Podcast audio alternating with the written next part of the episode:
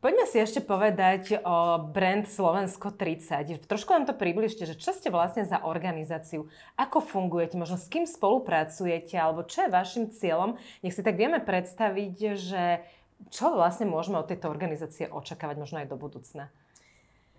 My sme občianske združenie, ktoré sa vyvinulo vlastne z akejsi expertnej platformy. Zakladajúci členovia expertnej platformy prešli potom formálne teda do formy občianskeho združenia, neziskovej organizácie, ktorá vlastne sa ako jediná svojho druhu, a v podstate jediná svojho druhu aj v Európe, v európskom priestore, začala akoby zaujímať práve, alebo chcela šíriť práve tému a diskusiu o obraze, o imidži krajiny. A hlavne to, čo sme my mali za cieľ od začiatku, bolo práve priniesť ten nový model riadenia značky krajiny. Mm-hmm. Čiže prenos jednak tejto vednej disciplíny a vysvetliť vlastne, ako by to malo byť, ako v modernom svete sú riadené značky krajín. To znamená, nevychádzať len z nejakej dojmológie, z nejakého pocitu.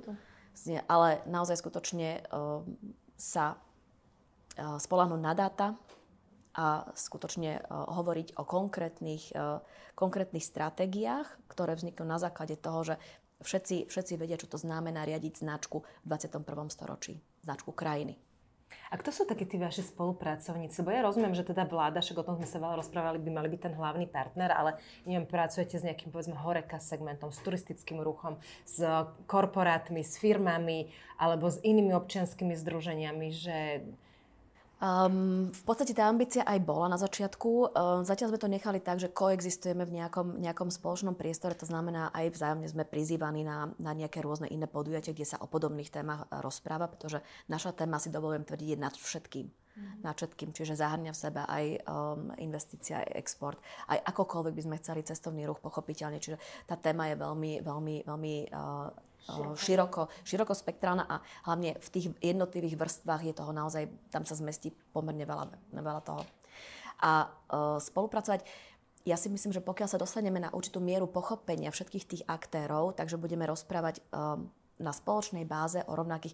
My sme sa stretli, my sme obehli veľmi veľa ľudí, naozaj sme rozprávali s veľmi širokým publikom, len vždy sme sa dostávali k tomu istému, že sme ako keby evangelizovali a vyučovali a svojím spôsobom oboznamovali všetkých a ono vás to už potom začne pomalinky aj unavovať.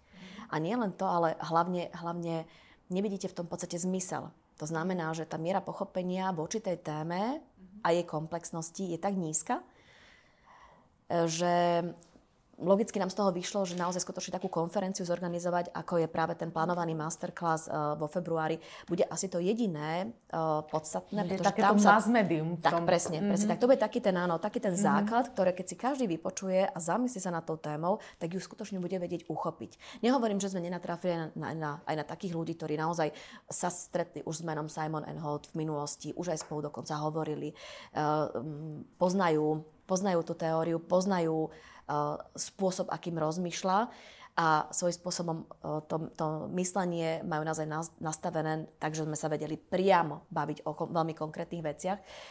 Našli sme aj zo pár takých, ale tých bolo naozaj skutočne málo. Takže tá miera pochopenia, pokiaľ sa dostaneme cez tú mieru pochopenia, ktorá bude fajn, kde tie základy budeme mať rovnaké, a bude rovnaká báza, tak potom sa môžeme baviť samozrejme o spolupráci. Skutočne veľmi radi, ale ono to je naozaj prirodzená vlastnosť ľudská je tá, že keď ničomu nerozumiem, tak radšej cúvnem a radšej to zablokujem, lebo čo keby náhodou.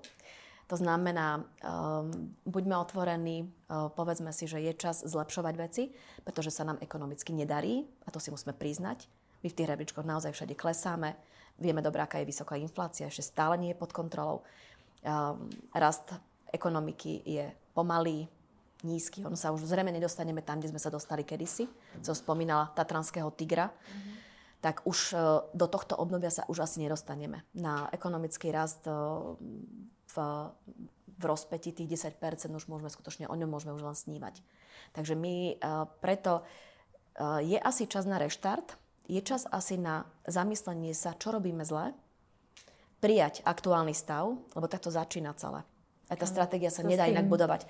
Aktuálny stav. Príjmime informácie, ktoré sú v dispozícii, oboznámime sa s tým aktuálnym stavom a potom stávajme na tom ďalej. Čo sa dá zlepšiť, do čoho sa dá investovať, čo sú naše možnosti a čo vieme poskytnúť. Tak, aby percepcia iných krajín voči nám bola iná.